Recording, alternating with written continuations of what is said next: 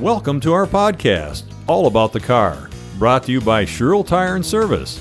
I'm your host, Rob Hoffman, an auto service specialist with over 44 years of industry experience. With me in the studio today, our regular guest, Brian Call, a 38 year veteran in the automotive industry. Hey, Rob, thank you so much for having me ride along today. And Bill Sherrill, a guy who's been driving a long time and has a lot of great questions. Hi, Rob. Glad to be part of the drive today.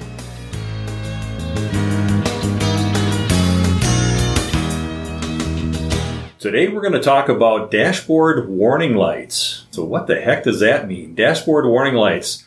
They've been referred to many times as when you start your car up or turn your key to the on position, it's like a Christmas tree lighting up. Gosh, I hope not. like So, our dashboard warning lights, the different colored lights that pop up in your dash, have been around since I eh, about the really the late mid to late 70s. And that is related to about the time that computers became involved in the cars. way back when, before computers came into the picture, what were the basic warning lights that were on your dash? There was about three standard lights that were on the dash, or gauges at that point. You had the oil pressure light, or oil pressure gauge, the coolant temperature, and the voltage or the amperage of the charging system. I think that amperage is still a gauge. Amperage went away because it's actually running all of the power that the car generates through the gauge, and there was a high probability for fires. So now they're measuring voltage instead. Makes sense. So really back in those days that you're referring to, it was more of a kind of a manual system. You're actually seeing gauges fluctuate on the dash. You're seeing them start from the bottom and go up to pressure or temperature, kind of almost like a, a, pilot in an old airplane back then. Yep, they were actual readings of what the car was doing. You know, the first use of an actual computer in a car was just simply for the purpose of engine control. It had nothing to do with tire pressure, anything, uh, or any of these other systems that we'll talk about later, but it was simply engine control. And actually, the automotive manufacturers began introducing early versions of computer control systems to perform just that one function. Back in 1968, Volkswagen introduced the first vehicle with a computer controlled EFI. Now, what is EFI? I have to call a jargon alert on that one. Yeah, we're talking shop here, aren't we? I'm like, EFI actually stands for electronic fuel injection. oh, that tells me a lot more. So, could you expand on that ever so slightly? Sure. EFI, or electronic fuel injection, uses electrical current to control the amount of fuel going into the engine.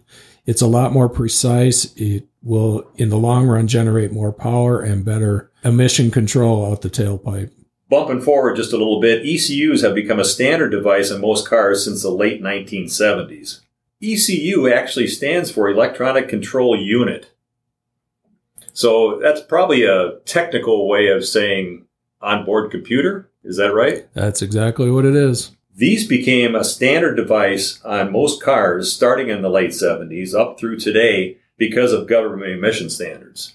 Yep. When the government mandated the CAFE, corporate average fuel economy, the auto manufacturers had to design cars that were more fuel efficient. There's actually different plateaus of fuel efficiency that each car manufacturer has to have throughout its fleet, all the way back in the late 70s until the future. They're out five, ten years right now, mandating what the corporate fuel economy has to be in 2030. I would imagine anytime we're talking about emissions, um, these are things that start in California and seem to kind of fade to the east. Is that probably what happened back in the day? Back in the 70s, absolutely. For those of you that are a little older, remember smog out in California in the Los Angeles basin. That's where a lot of this mandated really started to control that smog because of all the automobiles running through the Los Angeles area. And I think, you know, for myself, like just my car that I had in three years ago, four years ago, I think it was, it was the first car that shut off or that had that feature from my driving experience that you come to a stop at the stop and go light or whatever, and your car shuts down, which I, you know, relate directly to fuel emissions. And, you know, the, if the car's not idling, it just controls a lot of fuel emission problems. Exactly.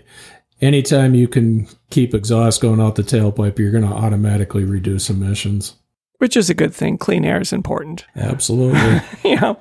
So when you talk about these these modes or shutdown mode, as you said, Bill, um, obviously this is controlled by a computer, and it kind of comes back around to the majority of the car systems, if not all of them, these days are controlled by a computer, and this is all automatic and done for you. Nothing that you're having to do anymore. Oh, there's a dozen or more computers on the most basic car anymore. I find it fascinating that all you got to do is hit the gas pedal to start the car back up and it's instantly moving again. What does this conversation have to do with my dashboard warning lights? Well, basically, if we could actually make it really simple in one phrase, the dashboard warning lights is your car communicating with you as a driver. That's its way of communication.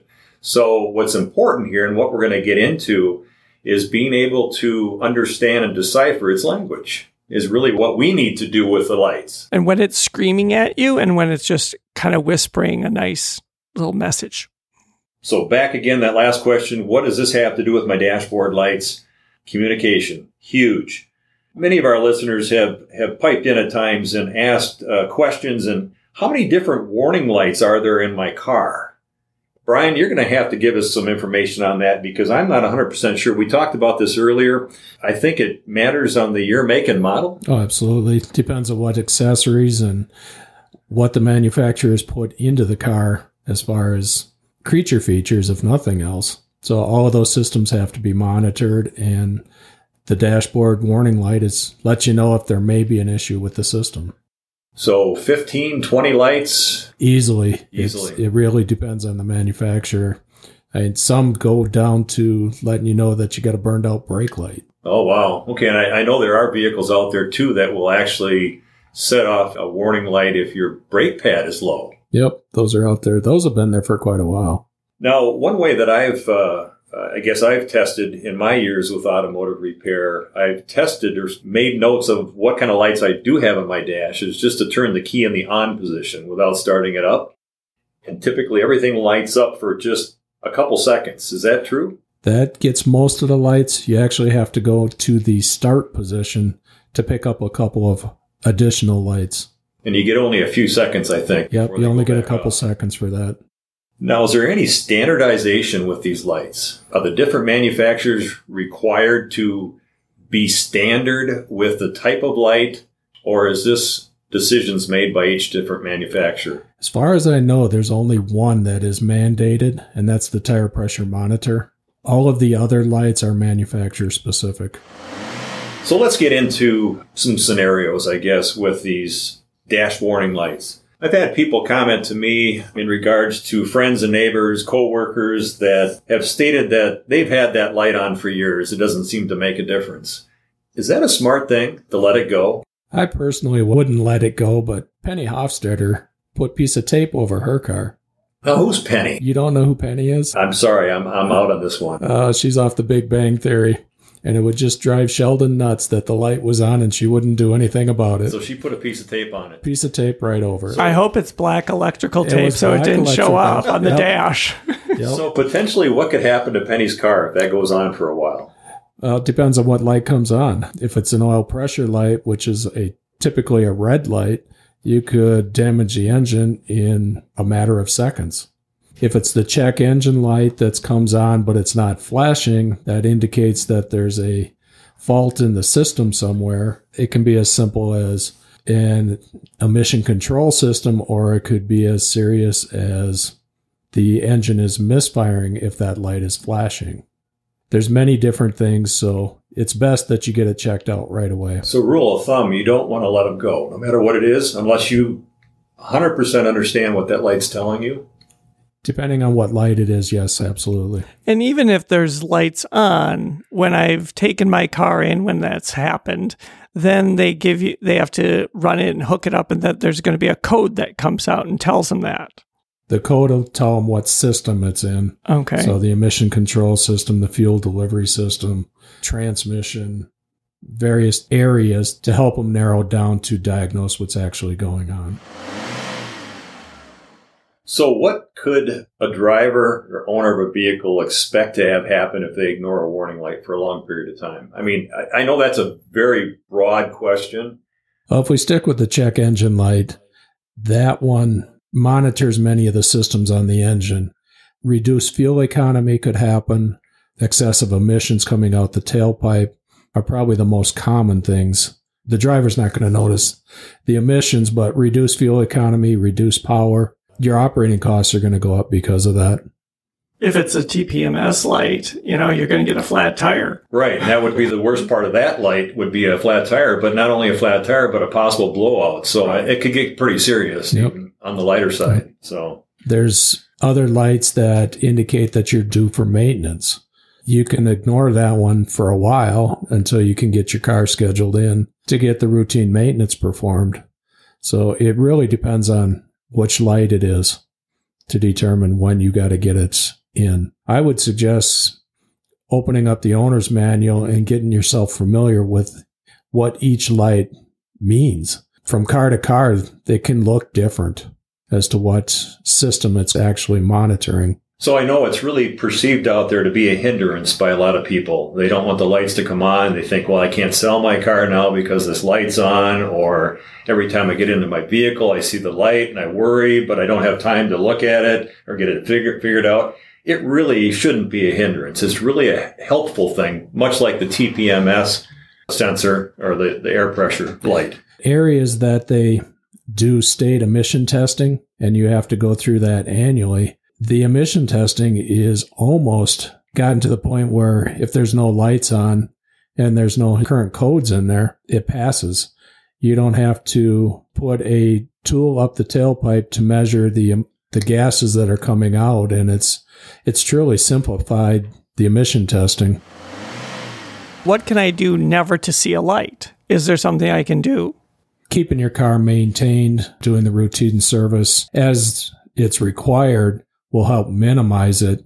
But things break and it gets to the point where there's nothing you can do about it other than get it repaired. You can't always be ahead of the game necessarily with all the different systems in a car. No, the demands that are put on these cars are phenomenal and things are going to fail. You dial it back to the 70s, like we were talking, and a car was pretty much wore out at 100,000 miles. And half a million miles is not uncommon anymore. So it's a good thing to pay attention to the lights and make sure that you get that half a million miles out of the vehicle. It will definitely help get you there. so my takeaway from this part of the conversation is that there really none of the lights should be ignored, but there are some lights that you absolutely shouldn't ignore. As a matter of fact, you should act on immediately. And what might those be? I'm not holding you to the fire in this, Brian, but I know there's some that are pretty serious. A couple of them would be the oil pressure light, if that comes on and flashing, coolant temperature, a check engine light that's flashing, the tire pressure monitor light, just to verify that that tire isn't going flat right now. So let's say you're on the interstate and one of these scenarios happens. This is something where you should really get off at the next exit or pull over the side of the highway type thing. There's a couple of them, the oil pressure and the temperature. If those are coming on, I would get off as far to the edge of the road as you can and shut it off immediately. You know, we have a couple really good links out there at allaboutthecarpodcast.com. And one of those links is a good article on how many different warning lights there are out there, which is a good one, and also the ones you shouldn't ignore. So do two different links. Make sure you hook into those and you can get more information on exactly what we're talking about. Another scenario that came in from a listener was their check engine light will come on and then go off and they won't see it for a couple hundred miles, then come back on. So it's one of those things that's easy to forget about if that happens. What are your thoughts on that? What's your recommendation, Brian? You should get it scheduled in at your earliest convenience, but it's something that doesn't have to be done immediately. The computer system has the ability to store what area that it's seen the fault in, and it can let the technician know what to search for even though the light may not be on now. Do you know how far back it saves that data? It's quite a while. Now, we touched briefly uh, a few minutes ago in regards to uh, Bill. I think you asked the question, what can we do to ensure that these lights don't come on or we have system failures? And And Brian, your reply was, it's really hard to stay ahead of the game. There's so many different games going on, I guess, in your car. And I, I totally understand that. Preventative maintenance, though, I would think would help that. It definitely helps prevent problems. And while the maintenance is being done, a good technician will give a good visual look over and try to identify and prevent future problems. I would urge our listeners to uh, go back and listen to a previous podcast about preventative maintenance in regards to that. Also, maybe before a trip, uh, just kind of a pre check. I don't know if that helps at all, but uh, it might help with the tire pressure or the TPMS light or the low pressure light. We got to stay connected with our vehicle. We can't completely rely on the trouble lights, if you will, but we need to stay connected in the way of visual inspections, preventative maintenance, and prepare yourself physically and mentally for that situation when it might happen. In other words, um, you're loading everybody up in the car, you're heading to Tennessee.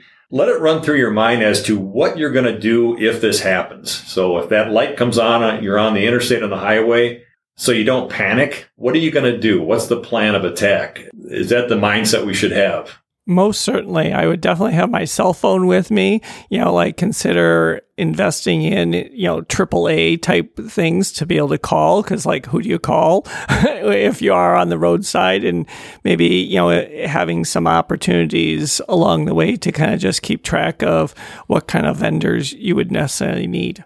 Google can be your best friend at that yeah, point. Exactly. Yeah, as long as you got cell signal. yeah. And I think, Brian, you were the one that mentioned uh, the owner's manual. I think that's a, a big aid or help when something like this does happen. So be familiar with the owner's manual, at least know where it is. That is the most underutilized tool that we have in our 100%. car. The kids in the back seat could draw all of the symbols that come on the dashboard light for something for them to do. Absolutely. There we go. Make fun of it, right? That's a good one. I guess on the more on the serious side though, if something like this does happen to you, and let's just say it, the scenario is, yes, I got, I have to get off the interstate or pull over the side of the road. Don't forget about roadside safety. We will have a podcast in regards to that actually next time. Keep that in mind. Roadside safety is so important. Well, let's take a left right now. Let's head off the highway just for a moment. Let's talk about our Wisconsin road trip. Well, as most of you know in Wisconsin, we're heading into some colder months coming up here. And uh, a lot of different things happen when it gets cold. We start to see ice on our lakes and some of our rivers. And, uh, you know, there's a really interesting place up north. You're thinking, what the heck? We're going to go up north when it's getting colder. But yeah, we're talking about that. We're talking about the ice road to Madeline Island.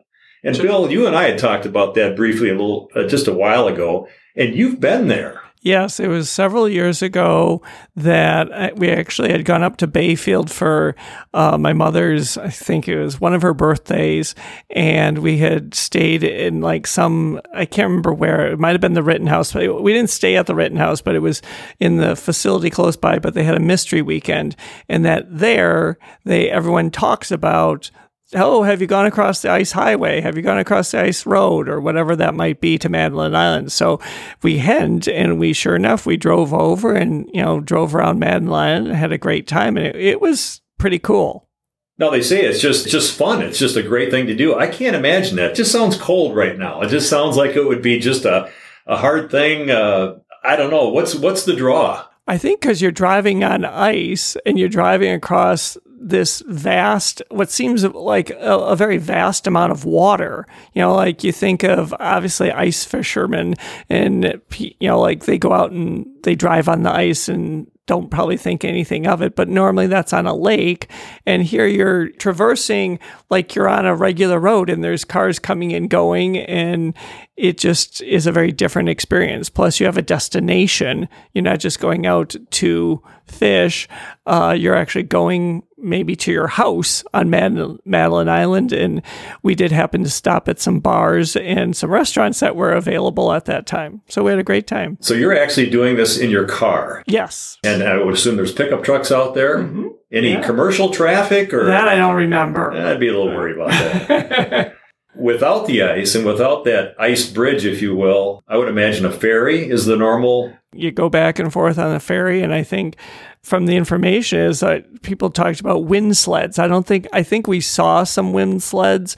I think of back in Flipper days, the TV show Flipper. Oh, yeah. Well, oh, you went way back there. the skiff in uh, you know like with the big fan on the back with the sled, and that's what it is. That's a wind sled. Oh my gosh. I think they had like cages around that fact of like you got inside more of like a boat that had some, so you didn't freeze to death on the way over. So I would imagine knowing an upper area, northern area, of Wisconsin, the snow, I would imagine they keep that plowed. Is that like a regular road? Then? Totally. Kind of like Yes. ice road trucker type Right, thing? yeah, one hundred percent. And and if we have some listeners from Bayfield, that I'm sure that they can send us some messages and tell us all about it, or other people who have necessarily had that experience more recently. What time of the year does this open up? Normally, it has to get to January, February before that ice to get thick enough, and then they monitor that ice constantly throughout the day. If there's a shift, you know, obviously people's it's pretty dangerous, like not to, to have it crack. So I think that they probably stop the traffic and go back to ice sleds and wind sleds before the ice becomes too dangerous, or you know, there might be a heave in the road. I do remember like you know having to drive around some heaving spots in the ice. That's the fun of it, right? Yeah, exactly. You know, as I was doing a little bit of research on this, and like Brian said earlier, Google's Google's your friend. So yeah, I'm googling this, and I learned that also they have a big event up there in the middle of uh, February called Book Across the Bay. From what I could see, that's happening again this year. It hasn't been canceled yet with COVID. That'll be next year, Rob. I'm sorry, 20, 2021. 2021 February. Yeah. Yes, it's coming up. Thank goodness. and uh, they say there's up to 4,000 skiers that book across the bay. That's amazing. That would be a great event to go to. I don't think I'd be the skier, but I'd love to see it. And it sounds like there's some beer and some good times there too as well. And Bayfield is a great place to visit. Okay, let's reel back and let's talk about a little bit more of the nitty gritty of my dash warning lights, just so we are better prepared and more informed as drivers. You've identified this, you have a problem, uh, you've had to pull over, or you've decided that it's something that you can schedule. Does the car manufacturer dealer, if I said that correctly, do they have to be the one to take care of this problem? No. And the only time that it would have to go back to the dealer is if it's covered under the manufacturer's warranty.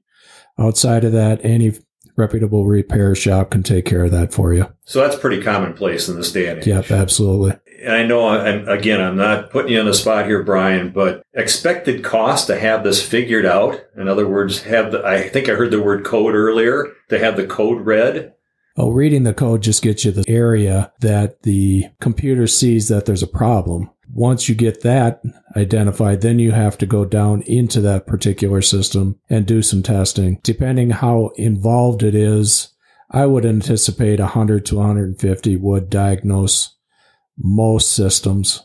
It can take longer if it gets into electrical issues and things like that. A broken wire, mouse chewed through a wire or something like that can definitely take longer. So generally speaking, you're going to have about that much money into it to know what direction or what repairs. to find need to out what's done. going on. Yep. And then your parts and labor costs would be above and beyond that. Okay, that sounds fair. It sounds to me like the day of the backyard mechanic, if you will, and I hate to stereotype that way. I've been that person as well, but sounds like those days might almost be gone unless you can afford a lot of diagnostic equipment or the right equipment for each of these vehicles. Uh, the right equipment is getting more expensive. It can still be done, but you're going to have to have some basic knowledge of what's going on as well as access to the equipment. Access to the equipment, I think of like, so are you going to go and buy this at Target, Fleet Farm, or an automotive store, like you know, Napa? Do I go in and buy my diagnostic machine? Yes, you can go to the part stores and buy the code readers, and then you can upgrade from there to various systems that allow you to turn on, turn off some actuators to help you diagnose what's going on. That can easily turn into five, six hundred thousand dollars. It sounded to me like you almost need to leave it to the experts that are equipped for this and ready to go. It's getting more and more towards that as time goes on. So self diagnosis is possible, but becoming more difficult is what I'm hearing, just to recap. And repair might be a different thing once you know what it needs. Might be able to do some of the repair yourself, possibly. Possibly. It just depends on what's going What on, it is. how far you got to get into it. And sometimes you have to work on the car from underneath, which is definitely safer on a hoist versus jack stands. Now, we briefly, in the beginning of our conversation, we talked a little bit about all the different systems in a car that are linked to the computer that communicate through your dash, through lights. And we talked about some of the unusual systems that do actually bring a light on, but probably aren't real commonplace. And for example, a light, a burnt out light bulb. I think there's a car or two out there, if I'm not mistaken, that will bring a light on the dash if your tail light's out, for example, but not too common. Not real common. You see it more in the European models. Okay. Well, I always think of it's not common yet, since, you know, like three years ago, four years ago was the first time that you have an app on your phone and you get notification from your car. You could start your car from your f- cell phone. So I think, you know, all that in due time, I think of it as like it's just one big computer becoming more of one large computer that I have access to from an app. Uh, actually, it's about a dozen or more computers on your car that are intertwined and they talk to each other. Then I'd call that a network. It is definitely a That's a network. network. I mean, if you replace a window control motor on some cars, you have to program it to the body control module. And five years ago, that was a plug and play. You put it in and it's done. Bill, that's interesting. You, you've uh, taken the conversation that direction. I mean, what's to come? You know, it changes every year. We're we're talking about a lot of different things that are coming up and that have happened uh, more recently in the automotive industry. The big news in the last eight years is autonomous cars, cars that drive and do them their own thing and, and drive themselves. I know somebody who has one of those cars that, you know, like it, it will drive itself. I think it's like 45 seconds to a minute. And then you have to touch the steering wheel. But during that time, he lives in a community near here. And he said, you know, like there, there's this, this big bend in the road that goes up and it's a little kind of scary. I think of like, you know, it, it's not easy. And he's like, I just had to test it and see if it could manage it. And I'm like, uh, you have more guts than I do. So I'm not there yet. Not there. So you had mentioned earlier too in a conversation we were having that your your vehicle uh, has many different assist modes, um, which is kind of what you were just referring to in regards to if you get a little bit off center in the road, it, will help you get It'll back help, there, yeah. helps you stop your car. And I think those things, you know, they might be on newer vehicles now, but give it a couple of years and it's going to become standard safety. I mean, that's so many things. Now they have the little lights on the rear view mirrors that show like, oh, there's a car in the blind spot. You know, so I think that those are safety things. They're not, you know, as you mentioned, creature comforts. There's definitely creature comfort aspects, but there's also some just very basic safety. The whole radar around your vehicle is just going to become standard. You know, until we all here in central Wisconsin or Wisconsin in general get to that point of autonomous cars and, and we've got to keep, I guess, keep in tune with our cars today. There are some components and systems on our vehicle that still need a visual inspection, still need to keep your eyes and ears open for grinding, squeaking sounds. That still exists today for us and probably will in the future as well. So Oh, even with the autonomous cars, you're still going to have that. You're going to have to do maintenance on it, look at the systems, make sure everything's up to speed. always going to be moving parts. So don't solely rely on the warning lights. Keep your eyes and ears open for indications of any kind of mechanical issues. I was just seeing signs on the road the other day keep your eyes on the road and the hands on the steering wheel. Two good things. Good reminder, absolutely. Well, we've covered a lot of information today in our dash warning light episode of our podcast. We've gone through a little bit of history and where this all began and where, where we're at today. Uh, we talked about the importance of the lights and not to ignore them and which ones are more important than others. And the question came up, is there anything I can do to prevent the lights from coming on or my system failures? We talked a lot about that. And we also talked about keeping in tune and in touch with your car. The lights are there to communicate with you as a driver. Don't tune out the noises and squeaks of your car. And don't forget a great opportunity to go up to Bayfield and travel across the ice road. So, ride along with us next time when we talk about roadside breakdown, where it's all about the car. To listen to previous episodes, find additional resources, or to send us a message, head to allaboutthecarpodcast.com. See you next time.